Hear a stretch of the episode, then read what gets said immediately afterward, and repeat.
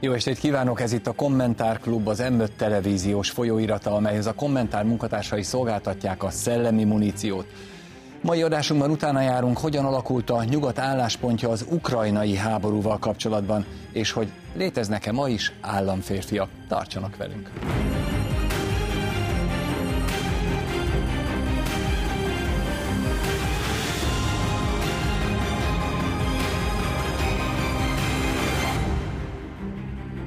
Nem oda kell futni, ahol a labda van, hanem oda, ahol a labda lesz. Ezt mondja Orbán Viktor, aki a háború kitörése óta következetes békepárti álláspontot képvisel. Annak ellenére, hogy tavaly a legtöbb ország támogatásáról biztosította Zelenszkijt, ma már ez máshogy látszik. Hogy minek hatására változik a közvélemény, és milyen változásokat eredményezhet ez a kormányokban. Ennek járt utána a kolléganőm, Márk Éva. Alig egy hónapos felvételek a záhonyi határról. A magyar gazdák Brüsszel ellen tüntettek, miután az Európai Bizottság eltörölte az ukrán gabona behozatali tilalmát. Brüsszel elárult minket feliratú táblákkal sorakoztak a gazdák, akik szerint az unió vezetése érzéketlenül kezeli a problémát. Szerintük ugyanis az ilyen intézkedésekkel semmibe veszik a megélhetésüket. A gabona témában Lengyelország, noha egyébként korábban támogatta Ukrajnát, most felemelte a hangját. A behozatali tilalom feloldása után Morawiecki egy interjúban arról beszélt, hogy inkább a saját védelmükre összpontosítanak. És sorra elégedetlenkednek Európa más országaiban is. A francia hadügyminiszter például arról beszélt, hogy nem tudják a végtelenségig támogatni fegyverekkel Ukrajnát, de a brit külügyminiszter is azt mondta, hogy fájdalmas Ukrajna támogatása. Azon államok, amelyek a háború elején még nagyon támogatták Ukrajnát, például Lengyelország vagy a balti államok, most arra elfáradtak, és sokkal inkább elkezdtek a saját problémáikkal foglalkozni. We turned an economic project. Ursula von der Leyen, az Európai Bizottság elnöke évértékelőjében a gazdasági problémákat emelte ki. A háborúról keveset beszélt, és a béke kifejezés sem használta sűrűn. Erőteljes a háborúpárti retorikát némileg lecsavarták. Az elemző szerint Brüsszelnek nem célja a háború fegyveres konfliktusának befejezése. Ukrajna támogatására az é u ötven milliárd eurót akar fordítani. Az Európai Unió a legfőbb politikai céljává az volt a háború kapcsán, hogy a háborút katonailag megnyerjék. Dorfen László felhívta a figyelmet arra is, hogy személyes érdekek is a háború folytatását szorgalmazzák az uniós bürokraták köreiben. Az észt miniszterelnöknő Kaja Kallas férje konkrétan egy olyan cégben tulajdonos, ami az oroszokkal üzletel a szankciókat megkerülve, és ebből hatalmas pénzösszegeket szed össze.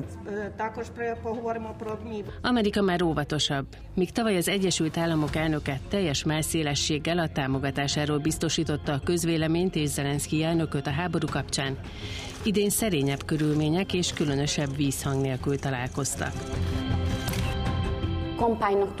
Halkó Petra szerint egyre nagyobb az elégedetlenség az Amerikai Egyesült Államokban.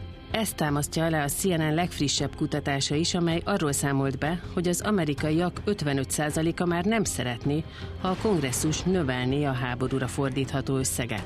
A jelenlegi keretet egyébként elhasználták. Ez eddig hetvenöt milliárd dollárnyi segélyt jelent. The bill is passed. Múlt hétvégén az Egyesült Államok kongresszusa elfogadta az átmeneti költségvetést, ami alapján úgy tűnik, Kijev támogatása bizonytalan.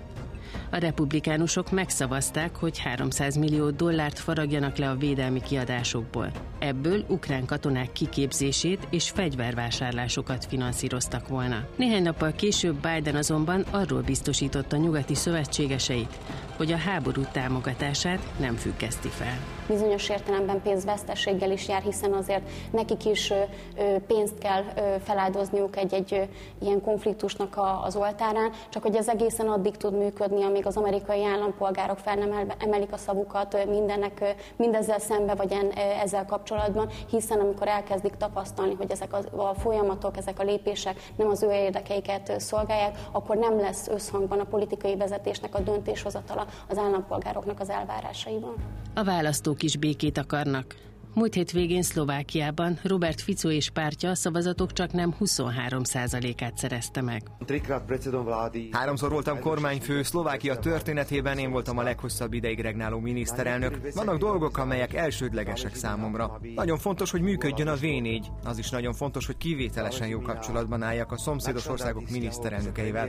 Fico azonban már a kampányban is világossá tette, ugyanazt gondolja a migrációról, Ukrajnáról és a háborúról, mint Orbán Viktor. Mám úplne rovnaký názor ako premiér Maďarska pán Viktor Orbán. Én éppen azon a véleményen vagyok, mint Magyarország miniszterelnöke, Orbán Viktor. A háború kapcsán látjuk egyébként Szlovákiában nem csak a választási eredményekből, hanem a felmérésekből is, hogy a többség azt mondja, hogy nem szabad fegyvert küldeni Ukrajnának.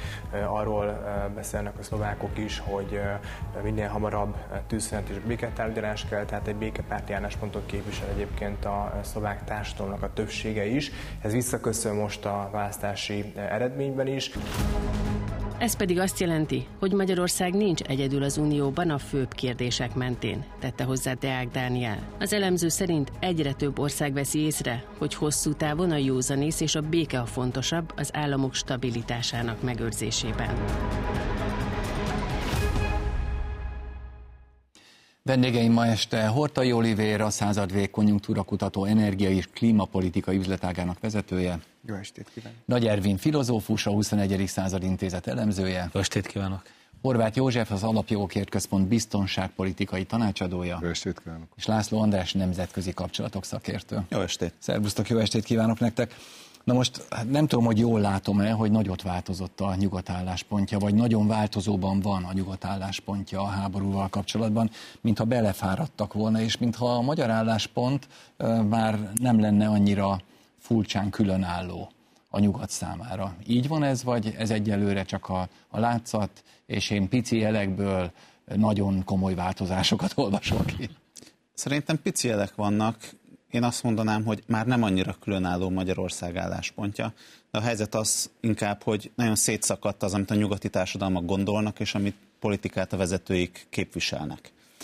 Az Egyesült Államokban volt egy felmérés augusztusban, a baloldali hírtelevízió, a C N N csinált egy kutatást. Ebben azt hozták ki, hogy az amerikai teljes lakosság ötvenöt százaléka nem adna további anyagi támogatást az ukránoknak, negyvenöt százalék adna. Hírszerzésbe, katonai képzésbe továbbra is támogatnák, de fegyvereket se küldenének már annyira, úgyhogy van egy ilyen probléma az Egyesült Államok oldaláról is. Mivel nagyjából ez a két fél, az európai támogatás, meg az amerikai támogatás most már nagyjából pariba van, ez a két fél adja össze az Ukrajna számára szükséges erőforrásokat, mind anyagi erőforrásokat, mind pedig a katonai eszközöket, hogy tudja folytatni ezt a háborút. És amit most látunk az az, hogy nem csak Amerikába kezd elfogyni a, a türelem a lakosság részéről, és választások lesznek a jövő évben, hanem Európában is egyre inkább ezt látjuk. Ugye a bejátszóban szó volt Szlovákiáról, szó volt Lengyelországról, de hogyha megnézzük azt, hogy a nagy nyugati országok, amelyek tényleg a, az anyagi támogatás és a katonai támogatás nagy csomagját adják, a németeknél a kormányzó három párt összesen ilyen harminchét-harmincnyolc százalékon áll, a két ellenzéki párt, a C D U és az A F D is megelőzi a kancellárnak a pártját. A A franciáknál ott ugye más választási rendszer van, de az E P választások miatt már kutatják az ottani pártokat is. Az elnök pártja húsz százalékon áll, nem nyerné meg az E P választásokat. És van még az Egyesült Királyság, ahol már régóta válságban van a konzervatív kormány, nagyjából huszonnyolc százalékos támogatottságon állnak. Na most én mindig azt mondtam, hogy akkor fog elfogyni uh, Ukrajna mögül a nyugati támogatás, amikor belpolitikailag elfogy a támogatás, és most jutottunk el szerintem arra a pontra, hogy az ember kiveszi a hűtőből az utolsó túrórudit, megnézi rajta a szavatossági dátumot, és észreveszi, hogy az ma van. És azt mondja, hogy de hát én még hetekig szeretnék enni túrórudit. És nincsen, és abban a helyzetben vannak most a politikusok, ha megnézzük a nyilatkozatokat, hogy már látják, hogy elfogyott a, a türelem, látják, hogy baj van belpolitikailag, és látják azt is, hogy mikor jönnek a választások, és emiatt egyre feszültebbek. Én azt látom, hogy a, szembe jön a valóság a vágyakkal, és ez abszolút egyetértve veled, hogy ezt a lassú eróziót ez e, teszi most már egyre inkább szabad szemmel is láthatóvá, hiszen ne felejtsük azt el, hogy néhány hónappal ezelőtt még ugye azt hallottuk, hogy tavasszal vagy a nyáron jön egy ukrán ellentámadás, ami elsöprő erejű lesz, a nyugati fegyverekkel ott áll kiképezve, felfegyverezve egy akkora erő, ami meg sem áll az azovi tengerig, ketté szakítja a frontot, hadd ne soroljam még. Ehhez képest történt, ami történt. Mindeközben azért azt is látjuk, hogy a nyugat-európai nagyállamok is szembesülnek azzal, hogy már messze nem egy feneketlen zsák a költségvetésük, amiből ilyen urigesztusként lehet a pénzt vagy a fegyvereket osztogatni. A fegyverek hamarabb elfogytak, kiderült, hogy az európai hadseregek jó része tisztelt a kivételnek operett hadsereg, tehát egy díszszemlére alkalmas, de védelemre arra már kevésbé.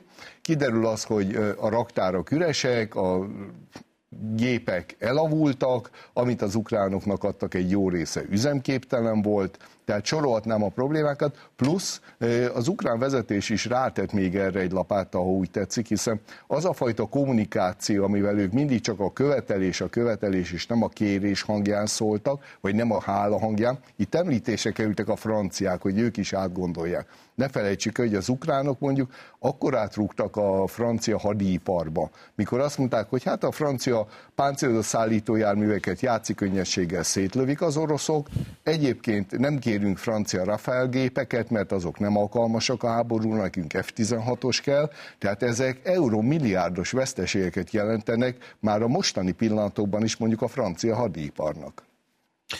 Változás van, tehát aki olvassa a nemzetközi lapokat, azt szerintem látja, hogy van egy hangsúlyátolódás, a hurrá optimizmus már nincs, és a türelem fogyóban van nem csak a fegyver, de én nem látom azt, hogy még tényleg átfordult volna, és hogy még tényleg az történne, amit Orbán Viktor mondott, hogy ott lenne a labda, ahol eh, ahová álltunk, és mindenki az ő álláspontját és a magyar álláspontot követné.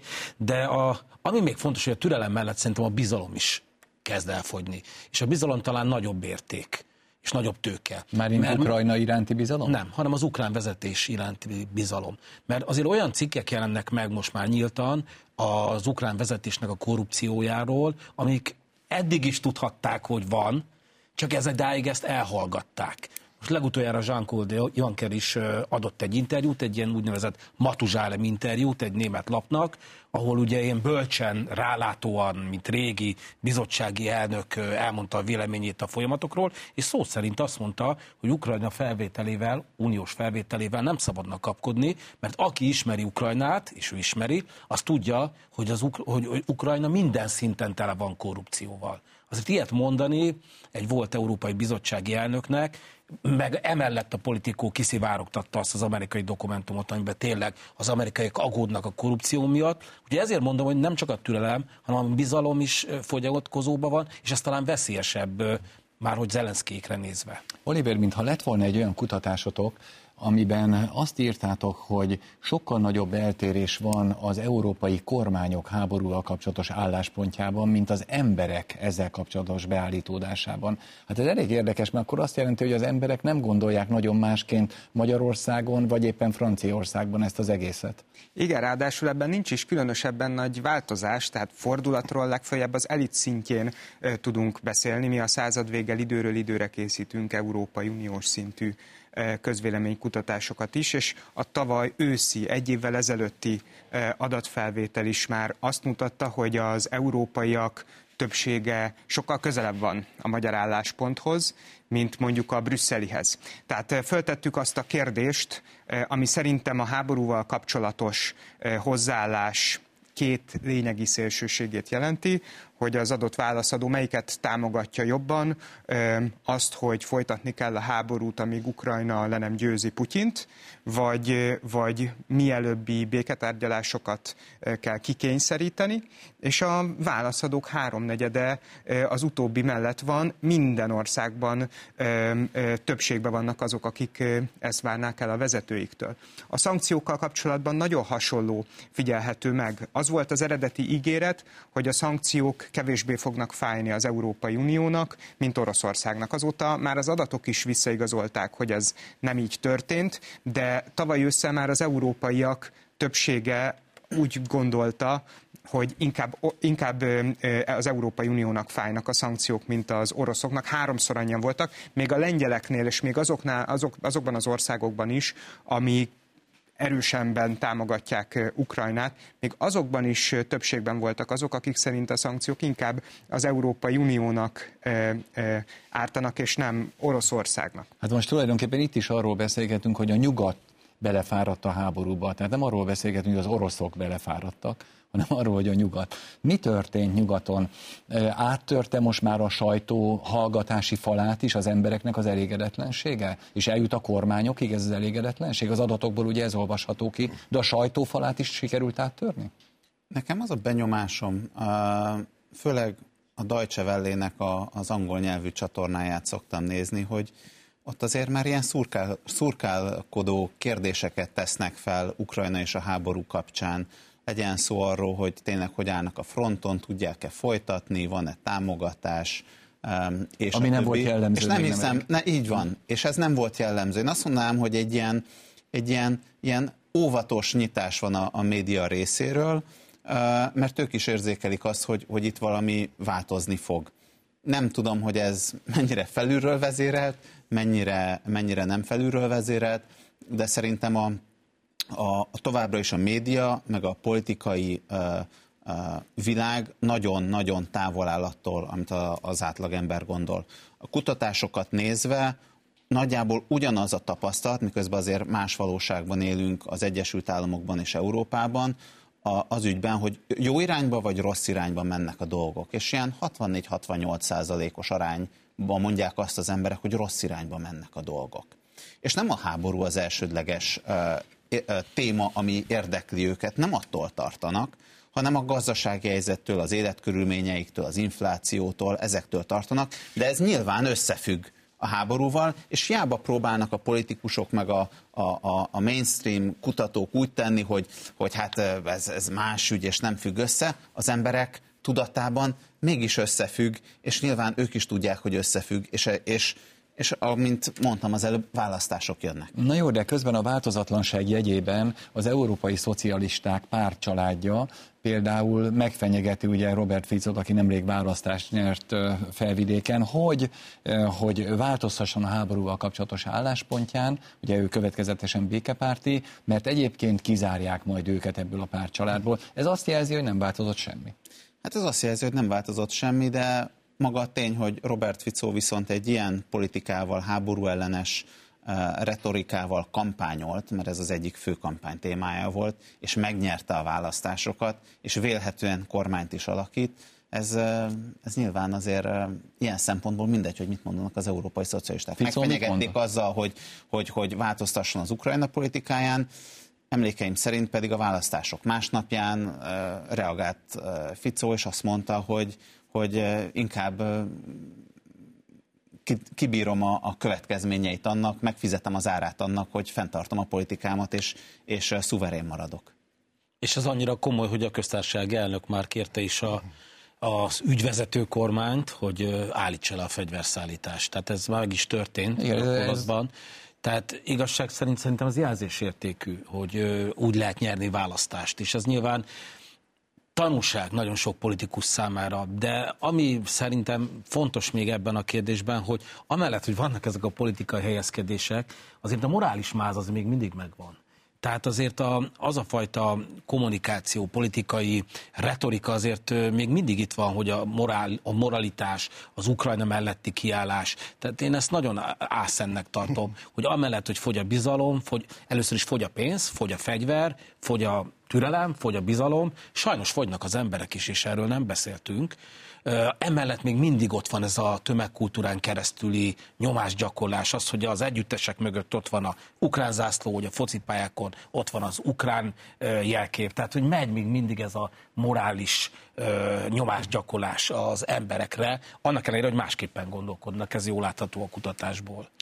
A, szerintem ugyanez zajlott le a migráció esetében is, megmaradt a morális máz, aztán szépen lassan kezdtek beállni a magyar álláspont mellé más országok, más politikusai. Egyébként, ami szerintem ö, különböző választásokon, illetve az azokra való előkészületekben zajlik, az a demokrácia természetes immunrendszerének a része. Hát egyszerűen azáltal, hogy az elit nagyon távol sodródott a többségi véleménytől, a többségi társadalom problémáitól, elvárásaitól, azzal kitermelte magából azt az alternatív aspiráns elit réteget, vagy elit tagokat, akik kihasználva ezt a, ezt a különbséget politikai tőkét kovácsolnak. Nem véletlen az sem, hogy a távoli Egyesült Államokban Donald Trump kampányának, vagy kibontakozó kampányának a lándzsája hegye, az a háború lezárását célozza. Az Egyesült Államokban a, a ön szerint jó irányba vagy rossz irányba mennek a dolgok típusú kérdésre történelmi mélypontot mértek talán egy hónappal ezelőtt. Hát az emberek szerint rossz irányba mennek a dolgok. Én a, a, a hosszabb távú méréseket is szoktam nézegetni, amik arra vonatkoznak, hogy néhány év múlva jobb lesz-e a helyzet a válaszadók szerint, hogy a következő generációk helyzetét jobbnak látják-e vagy sem, és lesújtó eredmények érkeznek. Nem csak az Európai Unió tagállamaiból, hanem az Egyesült Államokból is. Az embereknek valóban a probléma térképük első helyén az egzisztenciális problémák állnak, úgyhogy azok a politikusok, akik szeretnének nyerni a választáson, és kellően bölcsen határozzák meg a kampánytémáikat, olyan, olyan témát választanak, ami találkozik az emberek élményével, és amivel kapcsolatban kritikát tudnak megfogalmazni a status quo-val szemben, amivel, amivel a kormány lévő elnököt, pártot képesek megütni. Az Egyesült Államokban pont ez zajlik, az emberek azzal a legelégedetlenebbek, hogy nőnek a megélhetési költségek, és, és ezt bizony Joe Biden nyakába varják. A Joe Bidenről is mindjárt, de ugye Lengyelországról is érdemes egy pár szót beszélni most már ebben a körben, mert ott elég komoly, komoly változás van, hiszen egzisztenciális kérdésekről beszéltél az előbb, ugye egzisztenciális kérdés, hogy a lengyel gazdáknak hogy megy a soruk. És a lengyel kormány ezt, ezt minden esetre az Ukrajnának nyújtott támogatás elé tette. Igen, de előtte még azért visszatérnék itt erre a rózsaszín mázra, meg a szembejön a valóság. Tehát azért én azt gondolom, hogy érdekes az, amit az Olivér mondott, hogy az amerikai átlagemberek is elégedetlenek, mert hát a bőrükön érzik, hogy nem jól mennek a dolgok. Ugyanakkor tegyük azt hozzá, hogy hogy itt az Egyesült Államok részéről a geostratégiai lépéseken túlmenően pőre anyagi érdekek is motiválják őket az orosz-ukrán konfliktusban.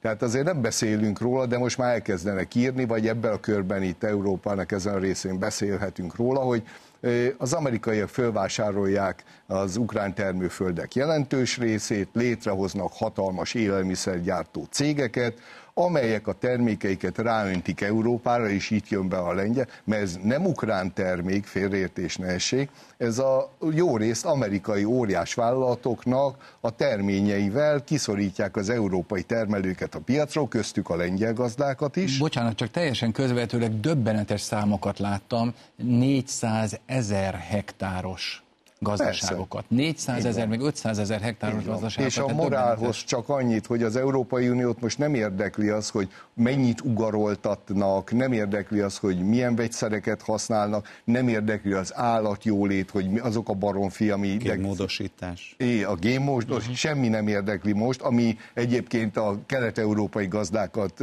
folyamatosan vegzálják és egyre inkább szorítják őket be. Ehhez képest az amerikaiak az európai élelmiszerpiacot átveszik, átveszik a gázpiacot, ugye, hogy jönne az el en gé gázzal az orosz gáz helyett, a hadipari piacot a világszinten az európai gyártókkal szemben uralják, és még sorolhatnám azokat a gazdasági előnyöket, amit az Egyesült Államok fölözne ebből a háborúból, és ehhez képest Európában az európai államok és az európai polgárok a sor végén ebből a háborúból semmit nem profitálnak, hogy úgy mondjam.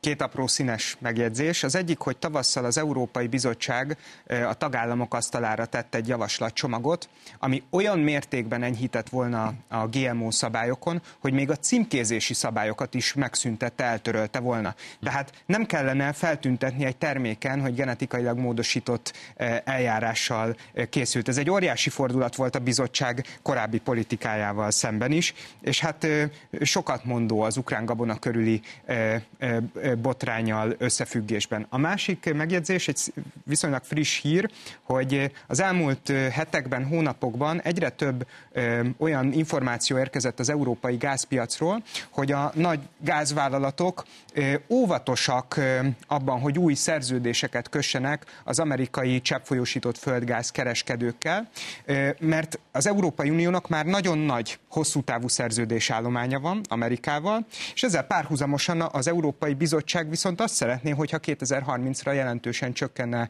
a gázfogyasztás, ö, És, és, és ezért tartottak attól, hogy már nem fogják tudni eladni a gázukat. Majd kiállt az Európai Bizottság energiaügyi igazgatóságának a vezetője, és elmondta, lenyilatkozta, hogy, hogy nem kell aggódni, mert még évtizedekig szükség lesz itt az európai piacon az amerikai gázra. Hát szerintem ez az elképesztő, hogy, hogy akár a saját korábbi politikájával is ellentmondásba keveredik, annak érdekében, hogy a helyes irányba terelgesse az európai vállalatokat, hogyha valamilyen döccenőbe ütköznek az amerikai cégek itt az é u-ban, akkor időről időre megjelenik egy brüsszeli tisztségviselő, aki a segítségükre siet. Igen, de, hát de elég, hogyha ez még hozzáteszük az autóipart is. Úgy van. De most csak visszatérve a lengyel kérdésre, meg a lengyel helyzetre, ott ugye egy hét múlva lesznek választások, és az a helyzet, és azért kulcsfontosságú az, ami történik Ukrajna ügyében, mert nem csak az történik, hogy a gazdákkal mi van. Tehát a lengyelekhez nagyon-nagyon sok ukrán menekült érkezett az elmúlt másfél évben, ami most már kicsit több, amióta a háború kitört, és van egy társadalmi elégedetlenség is, hogy mennyit támogatást kapnak. A miniszterelnöknek már be kellett jelentenie, hogy pár hónap múlva kivezetik azokat a segélyeket, vagy csökkentik azokat a segélyeket, amiket az ukrán menekülteknek adnak. Nagyon sok ukrán nő menekült Lengyelországba, mert ugye a férfiakat nem engedték ki a háború miatt és a lehetséges sorozás miatt. Ez nyilván szintén egy nagy feszültséget okoz, és van egy a jelenlegi kormányzó pártól jobbra álló párt, ez a konfederáció párt, amelyik pont ebből az elégedetlenségből merítkezve csipeget le a pé i es-nek, a kormányzó pártnak a támogatásából, jobb oldalról, és a választási, lengyel választási rendszerben nem lehet pontosan megmondani, hogy hogyan le, hogy ki hány mandátumot fog kapni, mert nem egy arányos választási rendszer, és ezen múlhat az, hogy lesz egyébként többsége újból a, a Morawiecki által vezetett kormánynak és a pé i es-nek, vagy nem. Tehát ezért kénytelen nyitni. És mindebbe a helyzetbe ráadásul, ami egy külön lengyel sérelem, hogy az ukránok is tudják, az ukrán vezetés, hogy választási kampány közepén vannak a, a lengyelek, és a, a Zelenszkij bejelentette rögtön a, a, a gabona embargónak a meghosszabbítása után, hogy a vé té o előtt fogja megtámadni a, a meghosszabbított embargót lengyel, magyar, meg tán szlovák részről. Tehát még durván bele is avatkozott, és rátett még egy lapáttal. Pedig a lengyelek egyébként a tranzitgabonát továbbra is átengedik, csak azt nem engedik, hogy a lengyel piacon eladják őket. Tehát kialakult egy politikai konfliktus is, amit a lengyelek jogosan úgy éreznek, hogy a Zelenszkij beavatkozik az ő választásukba. Most min, mi... Bocsánat, csak a lengyel kérdés, ez még egy adatot, hogy milyen furcsa helyzetek alakulnak ki. Az elmúlt bő másfél évben az ö, odaérkező ukrán menekültek a hírek szerint százezer vállalkozást indítottak el Lengyelországban, és kiskereskedelmi üzleteknek közel húsz százaléka már az ukránok kezében van Lengyelországban. Na most akkor én ugranék egyet. Joe Biden ugye azt mondta, hogy biztosítja európai partnereit arról, hogy az u es á továbbra is finanszírozza majd az ukrajnai háborút, tehát hogy ezzel nem lesz Ukrajna finanszírozásában gond, miközben egyébként a kongresszus úgy döntött, hogy kiveszi a költségvetésből éppen Ukrajna támogatását. Hogy van ez? Hogy lehet ezt megcsinálni? Ezek üresen kongó szavak, vagy pedig valódi töltés van mögöttük? Hát ez... Nem tudom, technikailag ez úgy néz ki, hogy ugye meg kellett volna állapodni az amerikai állam működésének a, a finanszírozásáról, mert megint adósságplafont kellett volna emelni, és a republikánusok egy része a Trumpi vonalat követi, és azt szeretnék, hogy csökkentsék a támogatást Ukrajnának, és nem szeretnék az adósságot növelni. Meg is állapodtak, hogy kiveszik a támogatást. Voltak olyan hírek, hogy oké, okay, de van egy háttéralkú arról, hogy miután megvan a költségvetésről, és az, á, és, már bocsánat, az adósságplafont platformról való megállapodás, akkor majd utólag lesz egy újabb döntés, ami már részben kétpárti lehet, és akkor meg lesz a többség Ukrajna finanszírozásához, így a, így a hogy mondjam, a kecske is jól lakik, és a, a káposzta is megmarad. De a dolog borult időközben azzal, hogy annyira berágott egy, egy nagyon elkötelezett trumpi kisebbség a republikánus frakción belül, hogy megbuktatták a saját házelnöküket. Ebből kifejezett... Emiatt? Emiatt? Emiatt. Uh-huh. Emiatt. És most ott tartanak, hogy nincsen házelnök, most úgy tűnik, hogy, hogy találnak, aránylag gyorsan megtalálják az utódot, de amíg nincs házelnök, addig nem tudják újból napirendre venni ezt a kérdést. És milyen házelnök lesz az, amelyik esetleg úgy fog, egy olyan politikát fog folytatni, ami miatt az elődjét megbuktatták. Uh-huh. És ugye a, a frakción belüli erőviszonyok nem, vá, nem változnak. Tehát amiket Biden ígérget, azok, azok üres ígéretek.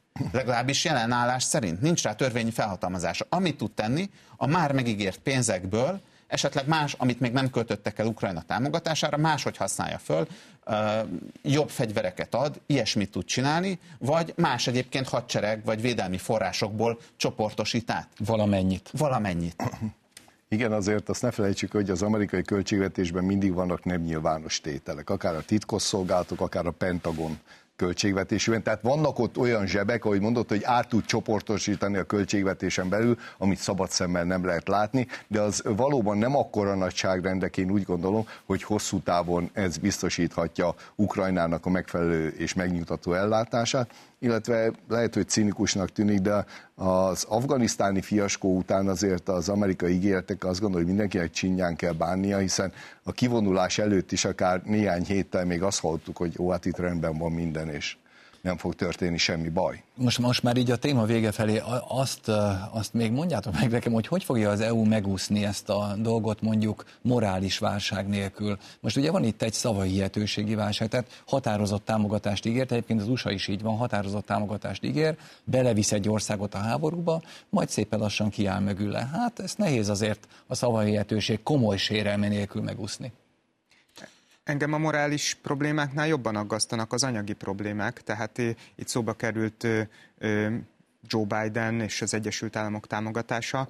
De úgy látjuk, hogy az Európai Bizottság keze egyelőre még nem remegett meg ebben az ügyben, sőt egyre nagyobb és nagyobb forrásokat követelnek azért, hogy azt Ukrajnának nyújtsák, egy új hitelt szeretnének felvenni, ami ötletként is teljesen abszurd, hiszen hitelt olyasmire szokás fölvenni, ami értékteremtő. Tehát, hogyha valaki hitelt vesz föl, egy állam, egy ország, akkor olyasmiért vesz föl hitelt, amiből utána több értéke lesz, mint amennyi előtte volt. Na most ehhez képest, hogyha az Európai Bizottság egy újabb nagyméretű hitelcsomagot venne föl, és abból Ukrajnát finanszírozná, az Ukrajnában zajló háborút, az minden lenne csak értékteremtő, nem? És még egy még számos technikai probléma felmerül, hogy más példát nem mondjak, az, hogy olyan tagállamoktól is szeretne ehhez hozzájárulást kapni, akik még az előző hitelfelvételből származó pénzösszeget sem kapták meg. És egyébként engem az ukrán gabonaügyben is jobban aggaszt az Európai Bizottság álláspontja. Szerintem a lengyelek, a magyarok és Ukrajna álláspontja is valahol érthető. Amit Ami számomra nehezen megemészthető, az sokkal inkább az Európai Bizottság mozgása, hiszen ne felejtsük el, hogy azáltal, hogy az ukrán gabona a közép-európai, kelet-európai térségben ragad, azáltal az eredeti célok is sérülnek, mert az a gabona, ami itt ragad, nem fog eljutni Afrikába és a fejlődő Igen. országokba. Azon felül, hogy persze a bizottságnak a magyarok, a lengyelek meg a szlovákok érdekeit kellene képviselni, és nem... Na jó, hát kellenének államférfiak, ugye? És akkor ez lesz a következő témánk rögtön, mert hogy ezzel a témával folytatjuk, úgy látszik, hogy a hazai baloldal sem mentes a képviseleti válságtól. Jelenleg tizenkét párt összesen tizennyolc elnökkel vagy vezető szereplővel vág neki a következő választásoknak. Erről készítettél egy elemzést, Ervin, és akkor beszéljünk erről egy kicsit. Közben Flick László egyébként nagyon jót írt a kommentárban ugyanerről, és azt mondja, hogy hát a baloldalon nem csoda, hogy nem nagyon vannak államférfiak, mert rögtön belütköznek az egyenlőség eszméjébe, és ez egy olyan plafon, amit nem tudnak áttörni. Igen, tehát van ennek egy filozófiai háttere is, meg van egy aktuális politikai olvasata is, és egy történelmi pillanatban vagyunk, mert tényleg nem volt a rendszerváltoztatás óta olyan időszak, mint most, hogy ennyi baloldali szervezet versenyezzen az ellenzéki szavazók bizalmáért. Hozzáteszem, hogy az elemzést, amit írtunk, tizenkét párt, tizenöt párt elnökéről volt szó, azért, mert vannak társelnökök, vannak ilyen pártok, és tizennyolc vezető politikus, mert Karácsony Gergely nem pártelnök, Dobrev Klára nem pártelnök, Márki Zay Péter. Márki Zay Péter, ő, bár, de, ő, ő, ő már pártelnök, de várjál, de még már... van még Donát Anna, aki nem pártelnök. De azóta már... ennyi párt van, vagy már több egyébként? De közben, hogy tényleg nem akarok viccet csinálni ebből, pedig az, azóta kaptam egy értesítést Mesterházi Attiláék részéről, hogy nem, egyel több van, mert rosszul számoltuk, mert Mesterházi Attila is alapított egy pártot, úgyhogy kritika alá kellett vennünk az elemzésünket, hogy még ennél is töredezettebb a baloldal. Ez egy történelmi töredezettség. Ilyen nem volt a rendszerváltoztatás óta, és ennek nyilvánvalóan oka az, hogy a mondani való hiánya mellett, a megújulás hiátusa mellett nincs olyan vezető, illetve szerintem egy van, a Gyurcsány Ferenc, aki érti azt, hogy mit kell egy politikusnak csinálni, de hát felette van egy komoly üvegplafon, meg hát neki van egy olyan múltja, ami miatt rá azért nem lehet alapozni egy választási győzelmet, de nem, nem nőttek ki olyan kvalitású politikusok, mondhatni azt is, hogy egyfajta kontraszelekció ment végig, vagy kontraszelekció ment át a baloldal, hogy ki sem nőhet onnan most jelenleg államférfi vagy állam. De, de miért nem? Tehát mi hiányzik? Mi van ennek az egésznek a mélyén? Ugye itt az egyenlőség eszméjéről ír Flick László, hogy, hogy tulajdonképpen sérti a baloldali progresszív gondolkodásnak az alapelveit, nem lehet valaki nagy formátumú, mert akkor a többiekkel mi lesz? Ez van mögötte? Vagy pedig valami más? Ugye Truman amerikai elnök azt mondta valamikor régen, hogy az a politikus lehet csak államférfi, aki tíz-tizenöt éve halott. Hát azért látunk olyan államférfiakat is, akik élnek itt közöttünk. Nem, meg a stabilitás. Tehát még egy dolgot elfelejtettem ezzel kapcsolatban, hogy a stabilitás mint érték kiveszett a baloldalon. A baloldali politikai kultúrában a politikai stabilitásra azt mondják, hogy autokrácia vagy diktatúra. Pedig a politikai stabilitás valamikor egy összdemokratikus érték volt. Vagy, vagy a nemzeti gondolat nélkül nem lehet valaki államférfi? Lehet, hogy ez is mögötte van? Persze. Szerintem a stabilitás hiánya a demokrácia deficittel is összefügg. Tehát a, például az európai politikai elit demokrácia deficitjének egyfajta mementója volt tavaly nyáron, amikor Annalena Baerbock német külügyminiszter konkrétan elmondta, hogy mindegy, hogy mit gondolnak a választói, ő akkor is fegyverekkel fogja támogatni Ukrajnát, de ezt nagyon sokszor látjuk, nem véletlen, hogy Olaf Scholz német kancellárt is néhány hónappal ezelőtt nagyon csúnyán kifütyülték több megszólalásakor is, és, és hát elég terhelő dolgokat mondtak ránézve. Úgyhogy szerintem a, szerintem a stabilitás hiánya az a defo- demokrácia deficitből származik, az államférfiasság hiánya, az pedig szerintem egyszerűen a cselekvési képesség hiányából, ami egyrészt annak köszönhető, hogy van egy nagyon súlyos minőségdeficit, csak hogy Annalena Baerbocknál maradjunk, tehát amikor a német külügyminiszter véletlenül úgy fogalmaz, hogy háborúban állunk Oroszországgal, akkor felmerül az emberbe a kérdés, hogy hát hogyan tehet meg ilyet Németország külügyminisztere, de azért sok mindent föl lehetne itt sorolni, a, szintén Németországnál maradva a gazdasági miniszternek, amikor azt mondta, hogy nem fognak csődbe menni a német vállalatok, csak időben abba kell hagyniuk a termelést néhány hónappal ezelőtt, aztán most már egy kicsit más állásponton van. Én azt látom, hogy ez a fajta minőségi probléma ez abból fakad, hogy, hogy egyszerűen azok a, azok a vezetők, akik oda kerülnek, nem tudnak maguknak kellő mozgásteret, kellő cselekvési képességet kiharcolni, egyszerűen túl, túlságosan kiszolgáltatottá válnak. De lehet, hogy nem is akarnak, mert lehet, hogy nem azért kerülnek oda. Szerintem a vezetői meg államférfiúi képességek vagy minőség szerintem két dologra vezethető vissza. Az egyik az tényleg így az ideológia, szerintem ez a, általában egész nyugaton ez jellemző, hogy, hogy az intézményekre bízzák magukat egyre inkább, az erős vezető az ilyen rosszul, rosszul néznek rá, hogy, hogy nem kell itt az olyan, az olyan autoriter, az elnyomó, az nem demokratikus, majd az intézmények, a bíróságok védik meg a szabadságunkat, meg hogy milyen irányba kell menni, és a politikusok is egyre inkább erre támaszkodnak, hogyha megnézzük a brüsszeli döntéshozókat, mindig arra hivatkoznak, hogy melyik en gé o éppen mit mondott. Tehát nem ők maguk hozzák meg a döntést, uh-huh. nem ők a vezetők. A másik pedig, a, emellett a gondolkodás mellett, az pedig a gyakorlat. És itt a, egész konkrétan dollárokra gondolok. Amikor külföldről van finanszírozva a hazai ellenzék, vagy hát nem a teljes ellenzék, de annak a legnagyobb része külföldről van finanszírozva, akkor nem határozhatja meg a saját politikáját. Hogyha nem határozhatja meg a saját politikáját, nem, nem gyakorolhatja a, azt a, a politikában alapvető szükségletet, hogy, hogy a választókkal rezonáló üzeneteket fogalmazzon meg, kitapasztalja azt, hogy, hogy hogyan politizáljon úgy, ami tetszik az embereknek, mert megvan neki mondva, hogy mit kell képviselnie, akkor egyszerűen nem fejlődik ki ez a képesség. És ezért mondom, egyszerre ideológia és egyszerre gyakorlat az, ami szerintem akadályozza a, a, magyar, a magyar baloldalon a, a, a, az erős vezetőknek a megszületését, vagy, vagy a kifejlődését. Kicsit tágabban nézzük, és itt mondjuk az Egyesült Államok politikai elitjét, vagy a nyugat-európai elitjét, én azt gondolom, hogy a fő probléma onnan indul, mikor elkezdenek kvótákban gondolkozni, és elkezdenek, hogy úgy mondjam, kvóták alapján, és nem minőség alapján szelektálni, hogy hány férfi legyen, hány nő legyen, hány idős legyen, hány fiatal legyen, hány színesbőrű legyen, és akkor nem az számít, hogy valójában az az ember, az milyen minőséget képvisel, vagy milyen elvek mellett tör láncsát. Erre hadd mondjak egy példát, tehát, hogy az Egyesült Államokban Oriana Fallaci írt egy könyvet a holdra szállás előtt a nászáról, egy riportkönyvet. És a hodraszállás előtt Fallaci, mint egy nagy, akkor még erősen a nők jogaiért küzd, akkor megkérdezi a NASA vezetőt, hogy mikor fognak egy női űrhajóst is fölküldeni, lám az oroszok már Gyereskovát fölküldték. És a NASA vezetői teljesen nyíltan mondják, hogy akkor fogunk egy nőt fölküldeni, mikor valamiben ő lesz a legjobb. Ha ő lesz a legjobb fedélzeti mérnök, hát hatvankilencről beszélünk. Értem. Régen. Igen, igen. Tehát, hogy ezt a gondolkodást mondom, uh-huh. ha valamikor, valamiben ő lesz a legjobb. Uh-huh. Tehát amikor most azt mondjuk, hogy kvóta kell, és nem számít, hogy milyen minőség, én azt gondolom, hogy ez egy, egy a demokráciának ez a önmagába való bezuhanása, mert államférfiakról beszélünk, de azért egy Margaret Thatcherről emlékezzünk. Nincs meg. Erre jó szavunk, hogy államnőt igen, kellene mondani.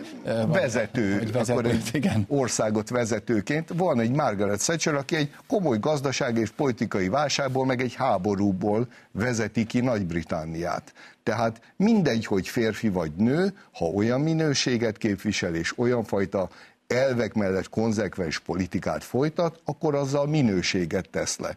Tehát én azt gondolom, hogy pillanatnyilag nyugaton azt látom, hogy, hogy ez jelenti azt, hogy nem tudnak kitermelni igazából olyan politikusokat, akik ezt a minőségi szintet megütnék, és ezért jönnek olyan külügyminiszter, egyébként Nagy-Britanniában is láttuk a hölgyet, aki úgy megy el Oroszországból, hogy usánkát vesz föl, mert Thatcher is úgy ment el, tehát, és azt se tudja, hogy melyik Oroszországhoz tartozó terület, melyik nem, vagy mostani brit hadügyminiszter, aki elmegy Kijevbe, és azonnal bejelenti, hogy a kiképzést a brit brit katonák majd ukrán földön fogják megtenni, amire hála Istennek még a brit miniszterelnöknek van annyi esze, hogy azt mondja azonnal, hogy nem, erről szó se lehet, mert azzal már kitör egy háború mondjuk a Nagy-Britannia és Oroszország között. Én a kérdéshez visszahoznám a nemzetközösségét is, mert tehát anélkül nincs államférfi vagy államnő, hogy ne közösségbe gondolkodna az a politikus, és ne a legalapvetőbb közösségbe, a nemzetbe.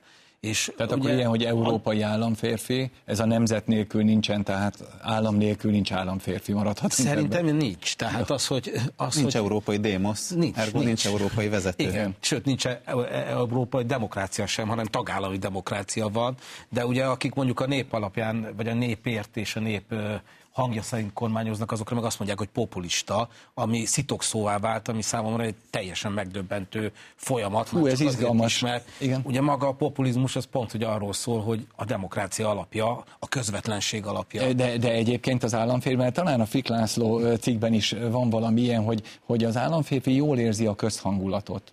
de, de közben tud jövőképet, perspektívát adni, és kicsit a saját jövőképe szerint ezt a közhangulatot befolyásolni, vagy arrafelé alakítani. Valahogy így határozhatjuk meg? Annak szellemében te is Én mondtál? Erre gondoltam, tehát hmm. nyilván a történelmet is emberek alakítják, tehát húsvéremberek. Vannak kiemelkedő képességű húsvéremberek, akik a történelemre nagyobb hatással vannak. Ők közösségépítők. És a közösségépítők azok adnak valami többletet is ennek a közösségnek, de nyilvánvalóan annak a közösségnek a részei. Amit én mondok, az már egy konzervatív gondolkodás, tehát nyilván ezen már vitatkozhatnánk, de én azt gondolom, hogy az a, az, az értékörzés, ami egy közösségben benne van, és amit megérez egy jó vezető, az, az, az összefügg azzal, hogy ő annak része is, és annak teremtője is. Tehát megtartja azt, ami a múltban bevált, azt újra értelmezi, és tud hozzátenni még egy olyan, egy, egy olyan értéket, ami a következő generációnak lesz egy konzervatív érték, konzerválandó érték.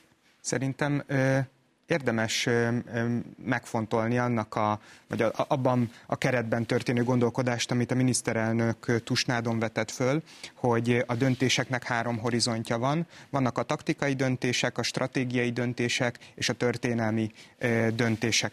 A, a kettősség, amit szerkesztő úr felvetett, az az egyik a taktikai döntésekre, a másik pedig a stratégiai, vagy talán még inkább történelmi horizontú döntésekre vonatkozik. Szerintem ahhoz, hogy valaki jó politikus és államférfi legyen, ahhoz nem csak arra kell, hogy képessé váljon, hogy a mindhárom horizonton jó döntéseket hozzon, hanem hogy ezeket összeegyeztesse egymással, mert időnként konfliktusok merülnek föl az egyes szintek között. És azt látjuk, hogy, a, a, és visszakapcsolódva a beszélgetésünk legelejére, hogy nagyon gyakran azért futnak oda a politikusok, mondjuk a, az európai politikai elit politikusai, ahol a labda éppen van, mert, mert túlértékelik a taktikai szintet, a stratégiai vagy a történelmi szinthez képest. És nem várnak egy pillanatot, nem gondolják végig, hogy azzal, hogy odafutnak, ahol éppen a labda van,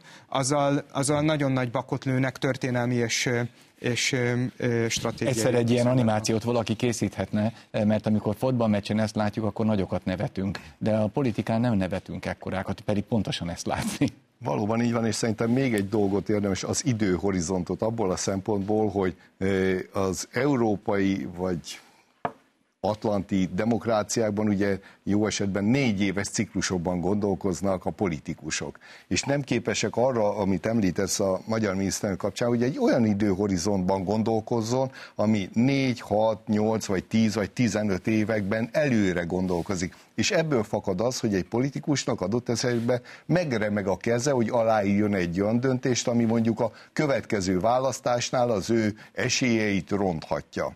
Tehát ebből a szempontból én azt gondolom, hogy, hogy az idő, hogy ki mennyire a stabilitásra törekszik egy nemzet, és igyekszik magát úgy felépíteni, vagy pedig négy évenként látjuk ezt a környező országok vonatkozásában is, hogy ez milyen fajta gazdasági, és úgy általában társadalmi problémákat okoz, hogy két-három évenként egy-egy válsággal kell szembenézni egy országnak. De nem tudnak, de még lehet, hogy tartanak is tőle, mert az erős vezető...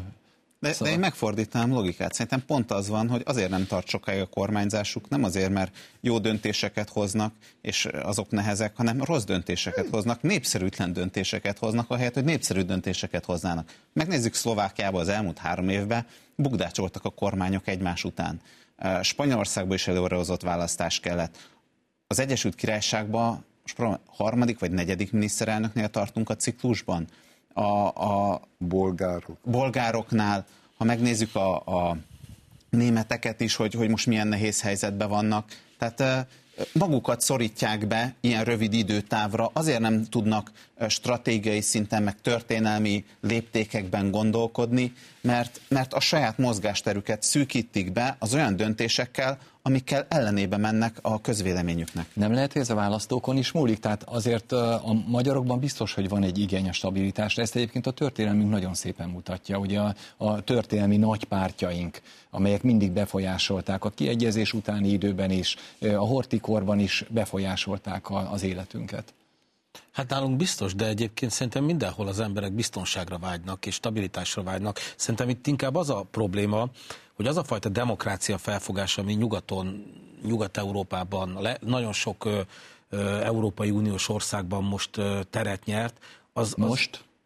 Hát, vagy a hidegháború után szerintem. Tehát ez akkor kezdődött el. Az nem alapvetően abból indul ki, hogy a demokrácia lényege a néptől eredeztető hatalom, hanem azt mondja, hogy a demokrácia az nem más, mint egy értékrendszer. És akkor kitalál egy ilyen morális értékrendszert, amiben benne van az el em bé té kú jogoktól kezdve a multikulturális társadalmon át a nem tudom én mi a csuda, és azt mondja, hogy ez a demokrácia, és azt szerint cselekszik, nem azt szerint, hogy az emberek mit gondolnak. Tehát van egy eltérő demokrácia felfogása. Mert hogy az viszont populizmus. Az viszont populista.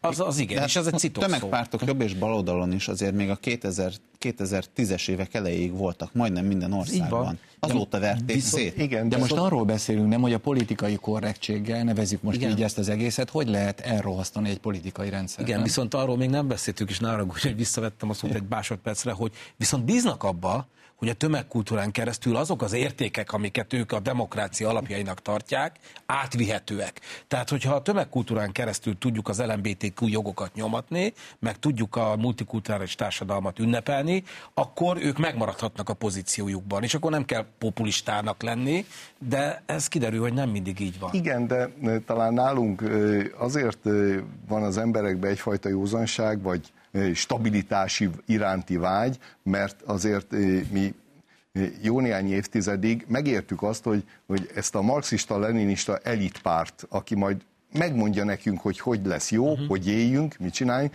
Igaz, hogy majd mindig egy kicsit arrébb jön el az a jólét, amit ígérnek, de majd nem soká még vannak hibák eltársak, de kijavítjuk. Tehát ez a fajta elit gondolkodás, mivel úgy, ahogy mondod, hogy elszakad a társadalomtól. Most gyakorlatilag Nyugat-Európában ugyanezt látjuk, hogy kialakítanak egy buborékot, azt mondják, hogy ez a szép és jó, aki ezzel nem ért egyet, az, az egy mucsai, elmaradott, nacionalista, soviniszta, minden fosztóképzőt ráraknak, és nem értik meg, hogy az emberek miért nem jönnek utánuk. Mikor csak egy rózsaszín léggömböt mutatnak, és a valóság az teljesen más mutat a hétköznapokban. Ez a mi társadalmi immunrendszerünk. Szerintem ez nem...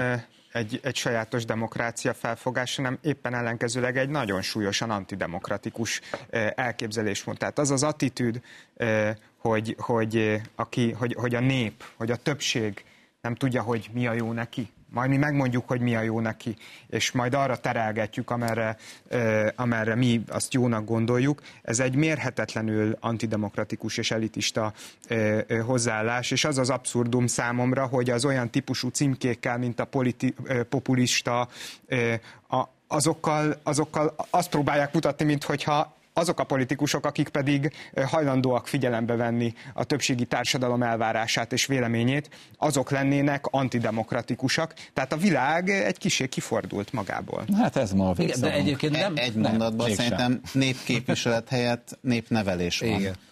És a demokrácia nem így működik, hanem népképviselet, és amellett elfér valamennyi népnevelés is. Akkor most ez a végszavunk. Köszönöm nektek a mai beszélgetést. Kedves nézőink, ez volt már a Kommentárklub. Mai adásunk újra nézhető a mediaclick pont hu oldalon és a YouTube-on is, valamint most már meghallgatható a Spotify-on is. Köszönöm figyelmüket, Isten áldja önöket!